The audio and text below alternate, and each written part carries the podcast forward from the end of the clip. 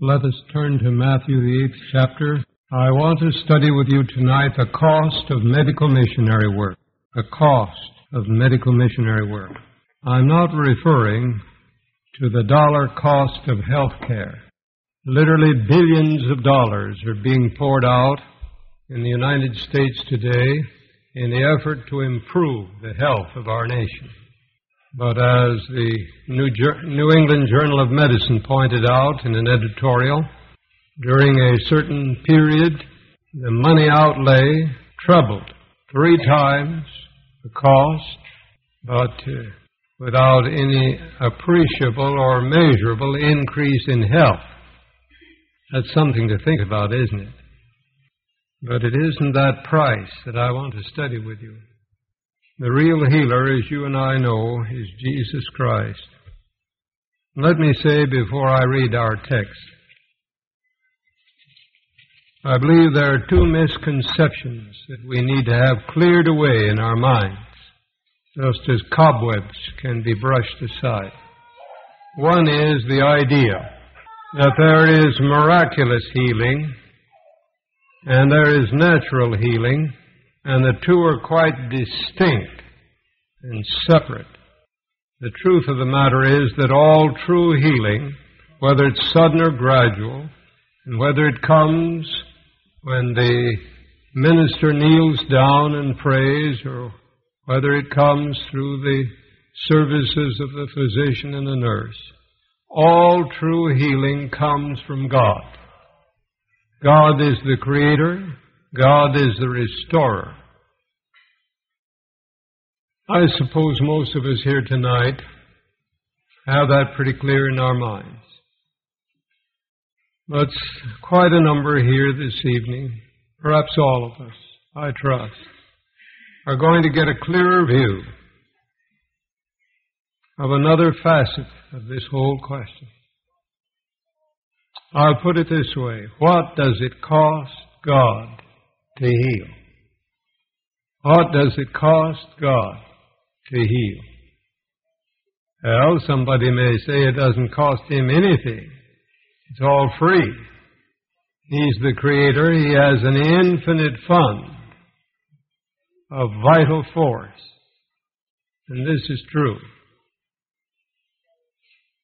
Now don't understand that in creation it cost him anything in the sense that I'm studying with you tonight. But creation and redemption, friends, are two different expressions of the love of God.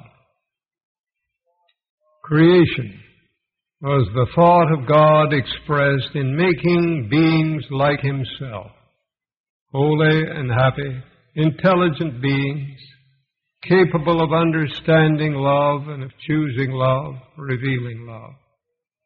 But redemption, oh, that is the expression of the love of God in reaching down to lost men, sinful men, degenerate men, and raising them up to be once more capable of appreciating and experiencing and reflecting the love of God. So we're going to read our text, Matthew the eighth chapter, verses 16 and 17. When the even was come, they brought unto him many that were possessed with devils and he cast out the spirits with his word and healed all that were sick, that it might be fulfilled which was spoken by Isaiah the prophet, saying, Himself took our infirmities and bare our sicknesses. Now in the 16th verse we notice the clear statement concerning the healing power of Jesus and how that was manifested in curing all the diseases. But the 17th verse tells us the cost. It says that what he did in the healing of all those sick people was a fulfillment of what Isaiah the prophet wrote. What was it? Himself took our infirmities and bear our sicknesses. Now, what does bear mean here? It means he carried.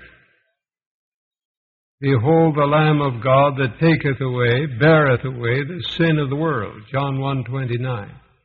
But he came not merely to take away our sins, but to take away our sicknesses. It took the divine Son of God to accomplish both. In fact, sin and sickness bear to each other the relation of cause and effect.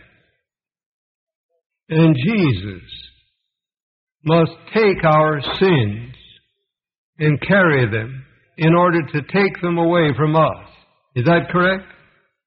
That's true. That's what the sanctuary shows. The only way a man in the ancient typical service could get rid of the burden of sin was to place it all on the lamb. And then the lamb must die. But our text tonight shows that this is true not only of sin, but of sickness. Himself took our infirmities and bare, that is, carried our sicknesses. Did you know, friend?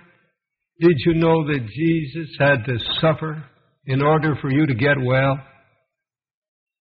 Mean, whether your sickness is malaria or cancer, whether it be pneumonia or an ulcer, whatever your sickness, Jesus must suffer and die in order to provide healing for you. This is the message that we're studying this evening. And if that seems too much, let me tell you, the infinite love of God doesn't feel that it's too great a price to pay to get you well and to get you saved here and hereafter. Your body is the temple of the Holy Ghost. You're bought with a price. Therefore glorify God in your body and in your spirit, which are God's. I want to read this text, a line of it that we've had here in Matthew, as given in one of the other translations. He himself took our infirmities and carried away our diseases. How do you get rid of disease? Jesus must carry it away. You can't take it from yourself any more than you can take sin from yourself. Did you ever wish you could just throw some sickness away? But you can't do it. But Jesus took our infirmities and carried away our diseases. Now, let's look at the ninth chapter of Matthew, verses 35 and 36. And Jesus went about all the cities and villages, teaching in their synagogues and preaching the gospel of the kingdom and healing every sickness and every disease among the people. Now notice his attitude. But when he saw the multitudes, he was moved with compassion on them because they fainted. The heart of Jesus went out in tender love, in true compassion. It cost Jesus something to heal those people. You remember the experience where the suffering woman pressed through the crowd and touched the hem of his garment. What did Jesus say? I perceive that virtue is gone out of me. He wasn't indulging in a fantasy. There was no exaggeration in what he said. He was, he had given of himself for the healing of that woman. It cost him something. It cost him something. I want to read you an inspired comment in the book that I may know him, page 48. Christ alone was able to bear the afflictions of the many. In all their affliction, he was afflicted. That's Isaiah 63 9. In all their affliction, he was afflicted. He never bore disease in his own flesh. You see, Jesus never broke the laws of health and life, just as he never broke the moral law. He was never a sinner, spiritually or physically. But he took our sin and suffered the just for the unjust. And what I'm studying with you tonight, he took our sicknesses, he took our diseases, and he suffered for and with us. And just as he took our sins that he might be a savior from sin, he carried our sicknesses that he might be a physician to heal the sick. Christ alone was able to bear the afflictions of the many. In all their affliction, he was afflicted. He never bore disease in his own flesh, but he carried the sickness of others. With tenderest sympathy, he looked upon the suffering ones who pressed about him. He groaned in spirit as he saw the work of Satan revealed in all their woe, and he made every case of need and of sorrow his own. Did you ever have a dear one suffering on a bed of pain and it just hurt you? Even though you were not sick, yet in a sense you were. A mother with a child, a husband or wife with a companion, somebody you love suffering. You suffered too. Jesus suffered that way with every suffering one that he met. And may I tell you, dear friends, it's still true. You'll find it in Desire of Ages, page 823. Christ feels the woes of every sufferer. When fever is burning up the life current, he feels the agony. All that you ever felt with the dearest one you love all that you ever experienced going through a time of terrible suffering for and with that loved one. Christ feels in an infinitely greater way for every son and daughter of Adam, every child of humanity. Christ feels the woes of every sufferer. When fever is burning up the life current, he feels the agony. This is love. This is love. And love heals. Now back to what I was reading from that I may know him 48. Christ alone was able to bear the afflictions of the many. In all their affliction he was afflicted. He never bore disease in his own flesh, but he carried the sickness of others. With tenderest sympathy, he looked upon the suffering ones who pressed about him. He groaned in spirit as he saw the work of Satan revealed in all their woe, and he made every case of need and of sorrow his own. No multiplicity of numbers distracted him. No anguish overwhelmed him with a power that never quailed. He cast out the evil spirits that possessed mind and body, while the pain of the sufferers thrilled through his whole being. While the pain of the sufferers thrilled through his whole being. You see, he felt not merely for suffering humanity, he felt with suffering humanity. The power of love was in all his healing. He identified his interests with suffering humanity. Then it speaks of his experience with Lazarus, his deep love for Lazarus. You remember that Martha and Mary both told him when he finally arrived at Bethany, Oh, Master, if you had just been here, our brother wouldn't have died. But Jesus came at what he considered was the right time. But he went out to the grave and called forth the sleeping one. Did that cost him anything? Listen. In all this conflict with the power of evil, there was ever before Christ the darkened shadow into which he himself must enter. Ever before him was the means by which he must pay the ransom for these souls. When he raised Lazarus from the dead, he knew that for that life he must pay the ransom on the cross of Calvary. He couldn't just go there to the prison house and take that prisoner. It cost him something. It cost him suffering. It cost him death. He must give his life if human beings are to have life. I say this is a concept of healing that few have ever glimpsed, few have ever thought of.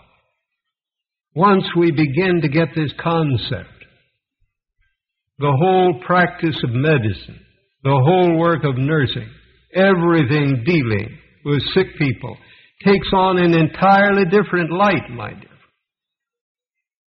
Medical missionary work isn't just something we do to earn a living.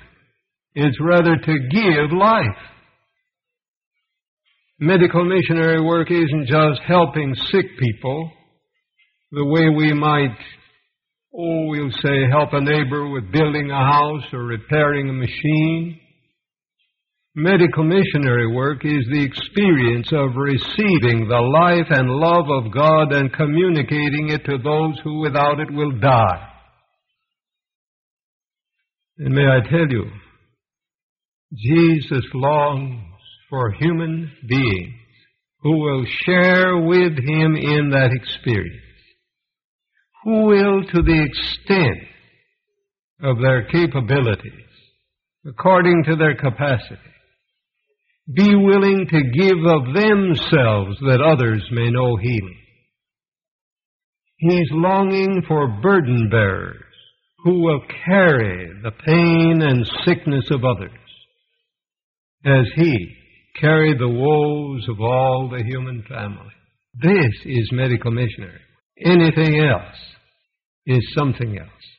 When he raised Lazarus from the dead, he knew that for that life he must pay the ransom on the cross of Calvary.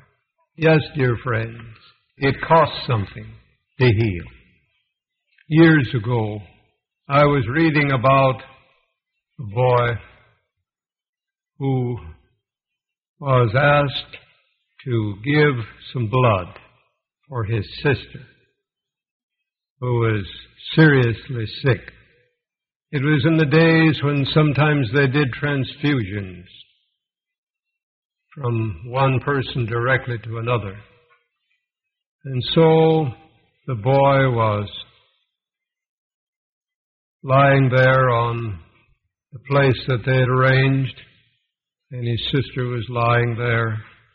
The blood was passing from his veins over to his sister.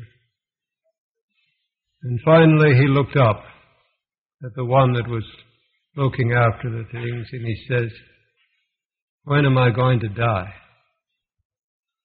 He had thought that this was going to cost him his life. But he was willing to do it for his sister. Ah, oh, my friends,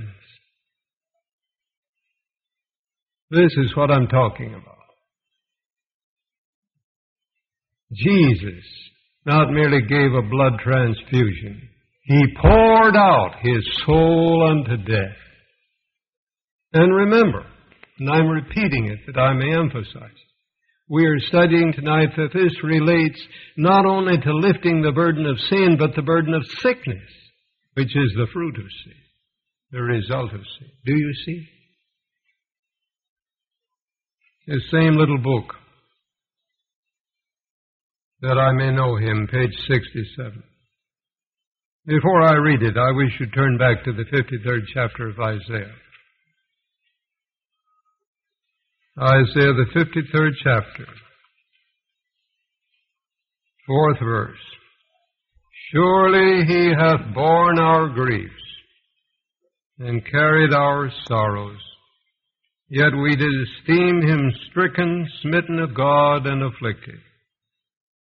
But he was wounded for our transgressions, he was bruised for our iniquities.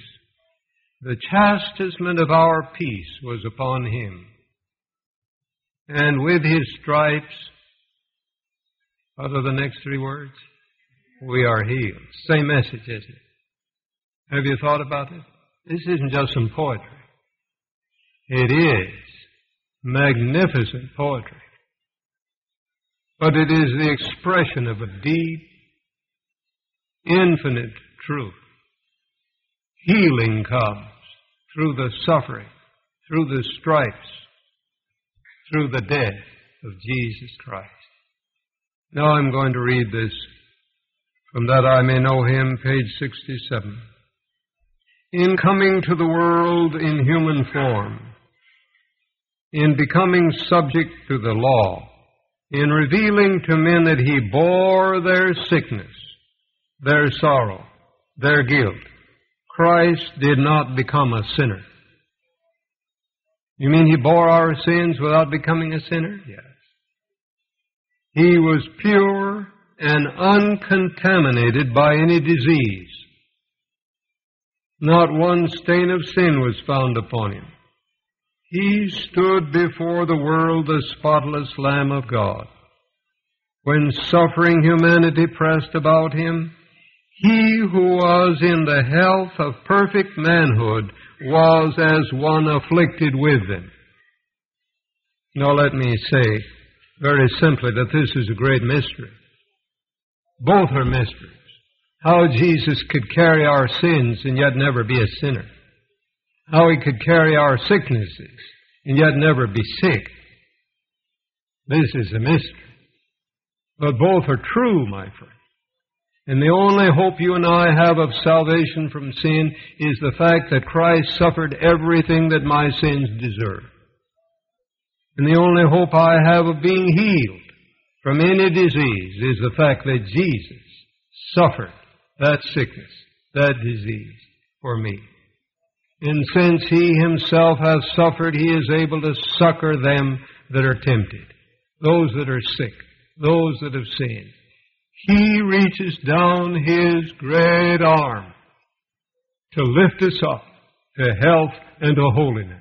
Praise his wonderful name. Turn now to Isaiah, the 63rd chapter, the ninth verse. We quoted a line from this earlier, but I want to notice the entire verse. It's beautiful. In all their affliction he was afflicted, and the angel of his presence saved them. In his love and in his pity he redeemed them and he bare them and carried them all the days of old. Here's the thought again of bearing, carrying you and me with all our load of sin and sickness. You notice it says in his love and pity he did this. He redeemed us. Another word for redeemed is ransom. He bought us back. This is the great price that he paid. This is the cost of healing the cost of medical missionary work. Will you pay the price? Will you be a medical missionary? Will you be willing to give of yourself? Oh, somebody says, I'm afraid it'll wear me out. It may. No, no, I mean it, pray. It may. But if it takes your life, that's what it did with Jesus. Oh, you say, I don't think I ought to do that. I think I ought to take care of my health. Well, I'll tell you a little secret, Frank. The 58th chapter of Isaiah shows that if you really do this with all your soul, it'll bring some streams of healing into your life that nothing else can do. If you deal your bread to the hungry, bring the poor that are cast out to your house, clothe the naked, if you give of yourself in practical, medical missionary ministry. Then the Bible says, perhaps you'd like to turn back those pages in Isaiah 58. Then God says in the eighth verse, Then shall thy light break forth as the morning, and thine health shall spring forth speedily. But I'll tell you this, if the only reason you do it is because selfishly you want some improvement in your health, you'll get tired before you get the effect. That's right. You'll quit before you get the benefit. It's pretty hard to put on love. You can put on certain actions. But real, true, sympathetic love, you've got to get it from headquarters. You've got to come to the fountain. You've got to come to Jesus. You'll find him in Gethsemane and at Calvary. And there, as your own heart responds to his love for you, you will see that he's longing for you to share that same love with others.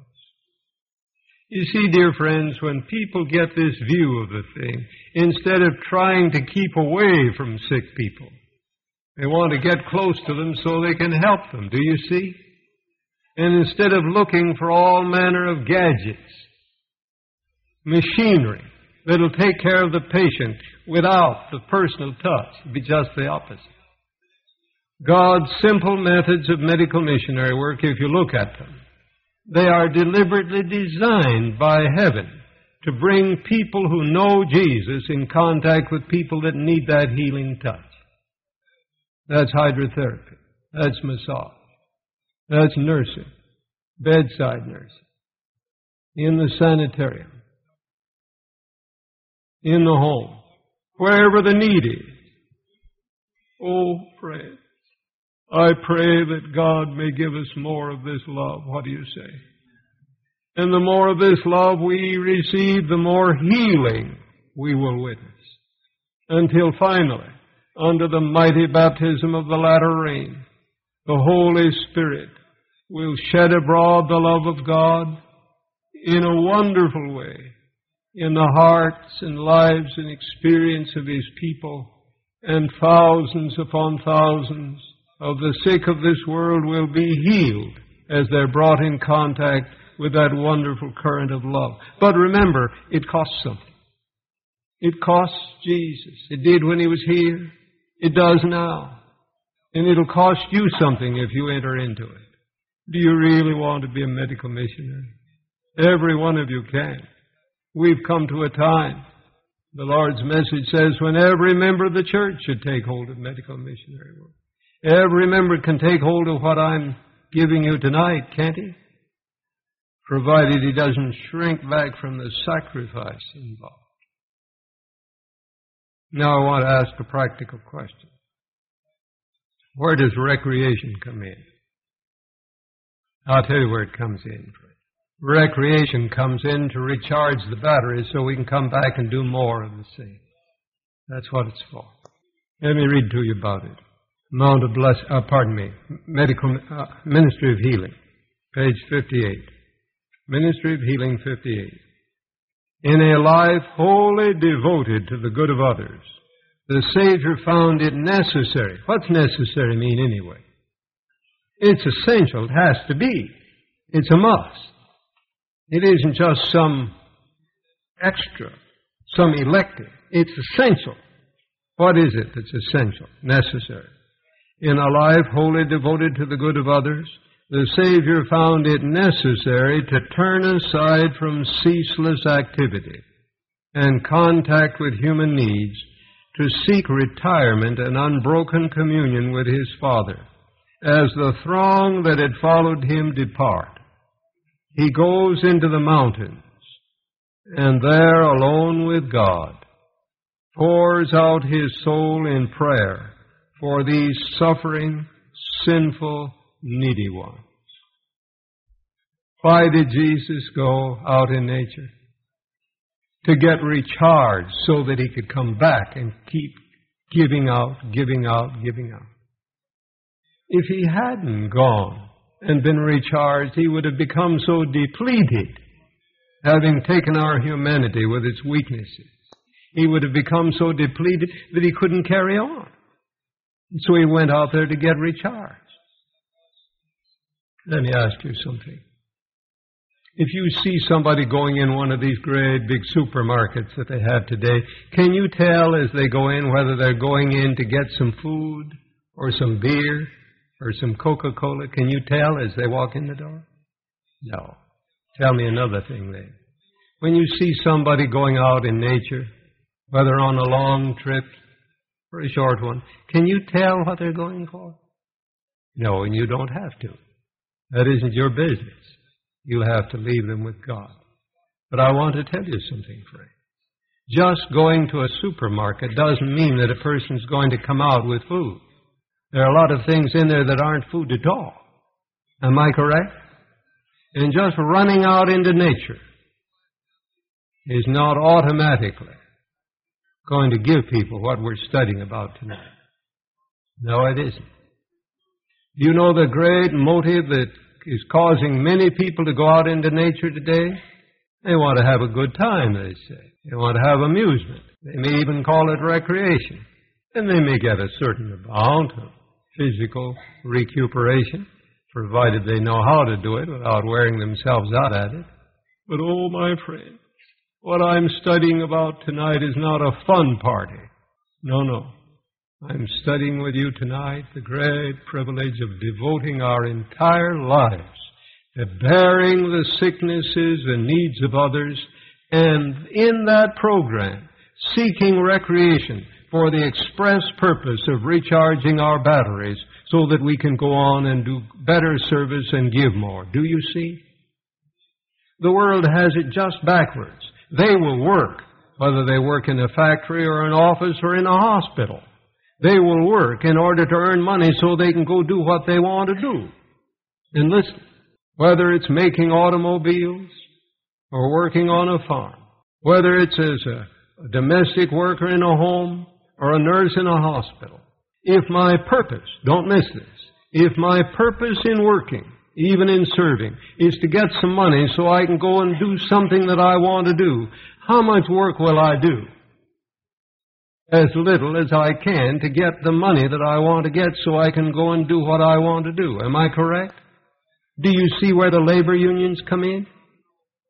Do you see why they're now being so successful in unionizing even hospital employees, even those who have the care of the sick? Why, sure, I want my rights. I want to work. Well, I'll work, of course, a reasonable time, but then I want to quit, and I want to. I've got to go do what I want to do. I've got to go to the mountains and ski, or I've got to go to the ocean. I want to feel the breezes, and swim, relax. If I have other tastes and appetites, maybe what I want to do is go to the nightclubs. There's a lot of forms of amusement and entertainment. My point is, whether they're good, bad, or indifferent, they still can be supremely selfish. And don't think that merely because people get in their cars and go out in nature, that that's some divinely blessed activity. It may be just as selfish as can be. The true medical missionary, his real heart goal is not pleasure for himself. It's meeting the needs of suffering humanity. And he'll get recreation, yes. What for?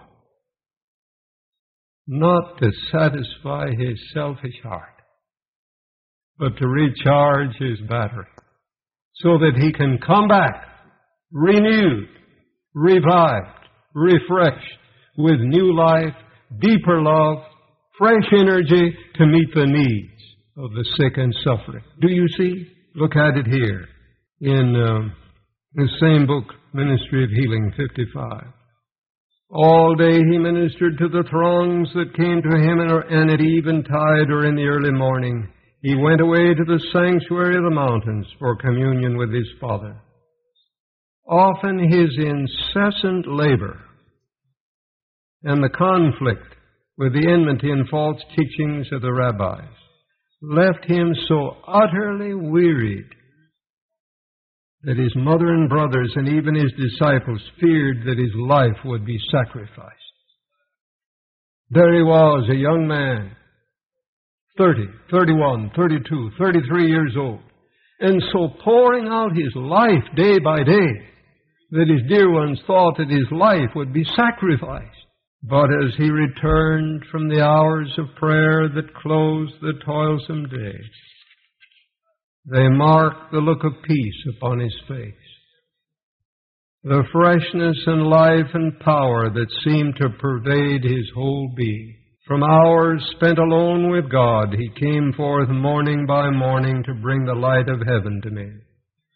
When we get this viewpoint, my dear friends, it won't be necessary to spend hundreds and thousands of dollars just running around over the country in fun parties.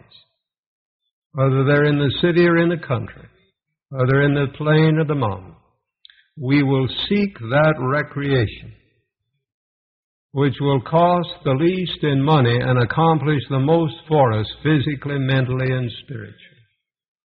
We will seek to be revived and refreshed as soon as possible, as efficiently as possible, so that we can get back to the task to which we have devoted our lives, sharing with Jesus in his burden. Himself took our infirmities and bare our sicknesses. Do you see what the prophet of God must have been thinking when she said, Will there ever be anyone that will do what the medical missionary did? Oh, that we may have a true representation of the love of Jesus in selfless pouring out of the life, the energies for others. Now, I'm going to read again what I read you earlier, and then I'd like to hear from somebody that got something tonight as the Lord shall move on your heart. Christ alone was able to bear the afflictions of the many. In all their affliction, he was afflicted. He never bore disease in his own flesh, but he carried the sickness of others. With tenderest sympathy, he looked upon the suffering ones who pressed about him. With a power that never quailed, he cast out the evil spirits that possessed mind and body, while the pain of the sufferers thrilled through his whole being. The power of love was in all his healing. He identified his interests with suffering humanity. A few evenings ago, from this pulpit, we heard one of our dear physicians tell his experience of how the Lord led him over to Africa. And the vision that came to him as he came in contact with suffering humanity. And the miracle of God that touched his heart. And he who had been willing to use his talents and training just to make it possible for him to go and seek the amusements. He found something else to live for and he's devoted his life to medical ministry. I wonder if there's anybody here tonight that as you've heard these wonderful verses, these precious principles, God has moved upon your heart. And you say, Brother Frazee, this message is for me. I see that I need a new attitude. I need a new dedication of my life to bearing the sorrows, the needs, the woes of others, and to look upon recreation and eating and sleeping and all the other activities of life not as an end, but as merely a means of getting recharged so I can be back at my real job to help others. I wonder if there's anybody here tonight that feels that God has spoken to you and you want to make that dedication. Would you just stand where you are? Now, somebody that would like to witness, just come right up. As he went to Isaiah 58, verse 8, it seems that I've marked my Bible more since I've been here than I've done the last five years when I got it for a Christmas present from my wife. But down further in verse 11 it says, And the Lord shall guide thee continually, satisfy thy soul in drought. And that's what my soul was when I came here. And make fat thy bones. My bones were thin, my body was fat. But now my bones are fat with, this, with what I've learned. And then shall be like a watered garden and a spring of water, whose waters fail not. Thank the Lord. I have a burden I like to place on everyone to help me with. I'm leaving a week from Monday, and I have very many decisions to make. I have really made the decision I want, I feel the Lord wants me to make. But I have a partner in life who must go with me. So I ask for your prayers that she will say yes to the Lord. But not, nothing in me, but say oh, yes to the Lord. Thank you. God bless you, my brother. Brother Hirsch won't mind if I tell you that he's lost 101 pounds in the reconditioning program here. He can walk with a lighter step. And I know he's going to be a blessing to many who are in similar needs. This is a part of medical missionary work, isn't it, friends? And if there's any people that need understanding love, it's overweight people. I've mentioned it once or other time here, I think, that in Sierra Leone, where my wife and I were four and a half years, that if a person hurts their finger or cuts their leg or one thing or another, another African person might say, ah, Asha, which doesn't mean just to say, I'm sorry. It means to say that I wish that I had the sickness and I had the hurt fingers and, and not you. And I hope that I have this desire in my heart. Thank the Lord. Isn't it a wonderful thing to understand as we've studied tonight that true sympathy has healing power? True sympathy has healing power. It's uh, it's been almost two years that I've been around Wildwood in connection with Wildwood, and it wasn't until tonight that I really saw why the Lord would have me in a place where it seemed there was no other work but the sanitarium or something connected with it. Because for these two years, I've I've sort of rebelled, as Pete said, against the medical work, against um, being involved with sick people. It just has never really been my field. And yet the Lord kept on giving me opportunities of being in the hospital, even if it's, you know, just going through the motions of a janitor or or being up there to have song service or one of the worship services, the Lord kept me in contact with sick people. And I kept on saying, Lord, I just can't do it. it's just not working out. You know, and I every now and then I'd ask to be on maintenance or I'd ask to be out on the farm or just any place else. And finally one night about January of this year I just had almost like a complete breakdown. I was walking around campus and I said, Lord, I can't stay here. If you want me to stay here, you'll have to break my leg. And so I kept on walking and I expected somehow a hole to open up in the ground or somebody to come up and run me over with a car or something. But, uh, you know, the Lord doesn't have to make us sick to make us understand this message tonight.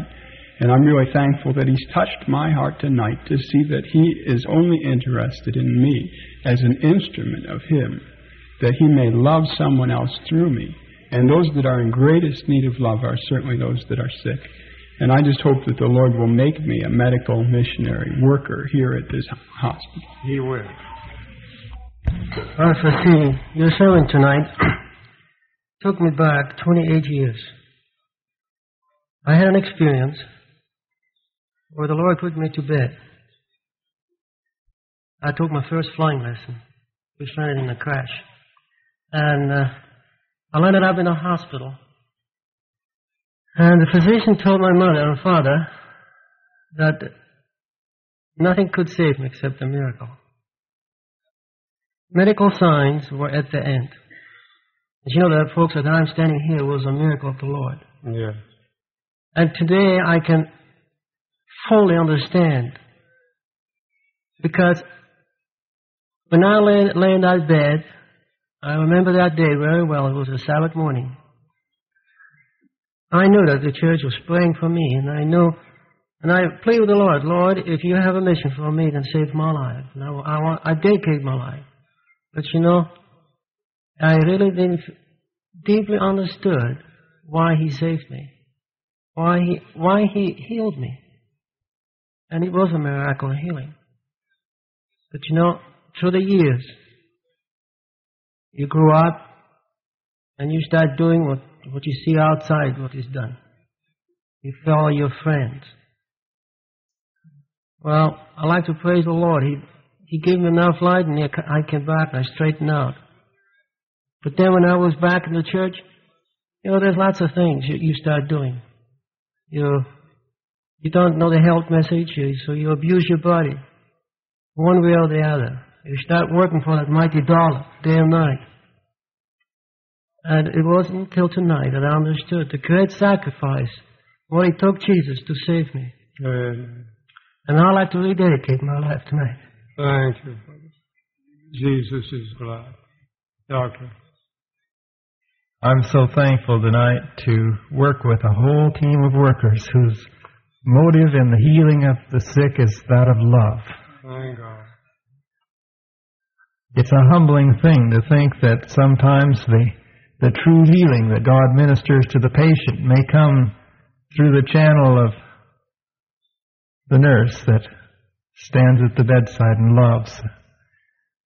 And sometimes if our spirit isn't right and we're just there with the wrong spirit, irritated because it's the wrong hour or an interruption, that if the Lord's working a miracle of healing in somebody's soul, it's in spite of you rather than because of you. And I'm praying tonight that God will help me to have that true love for the sick. But not only that, but love for my fellow workers, so that true healing, the great miracle of love in homes, husbands and wives, workers, students, and all of us may, may demonstrate before the universe that God is love. Thank you.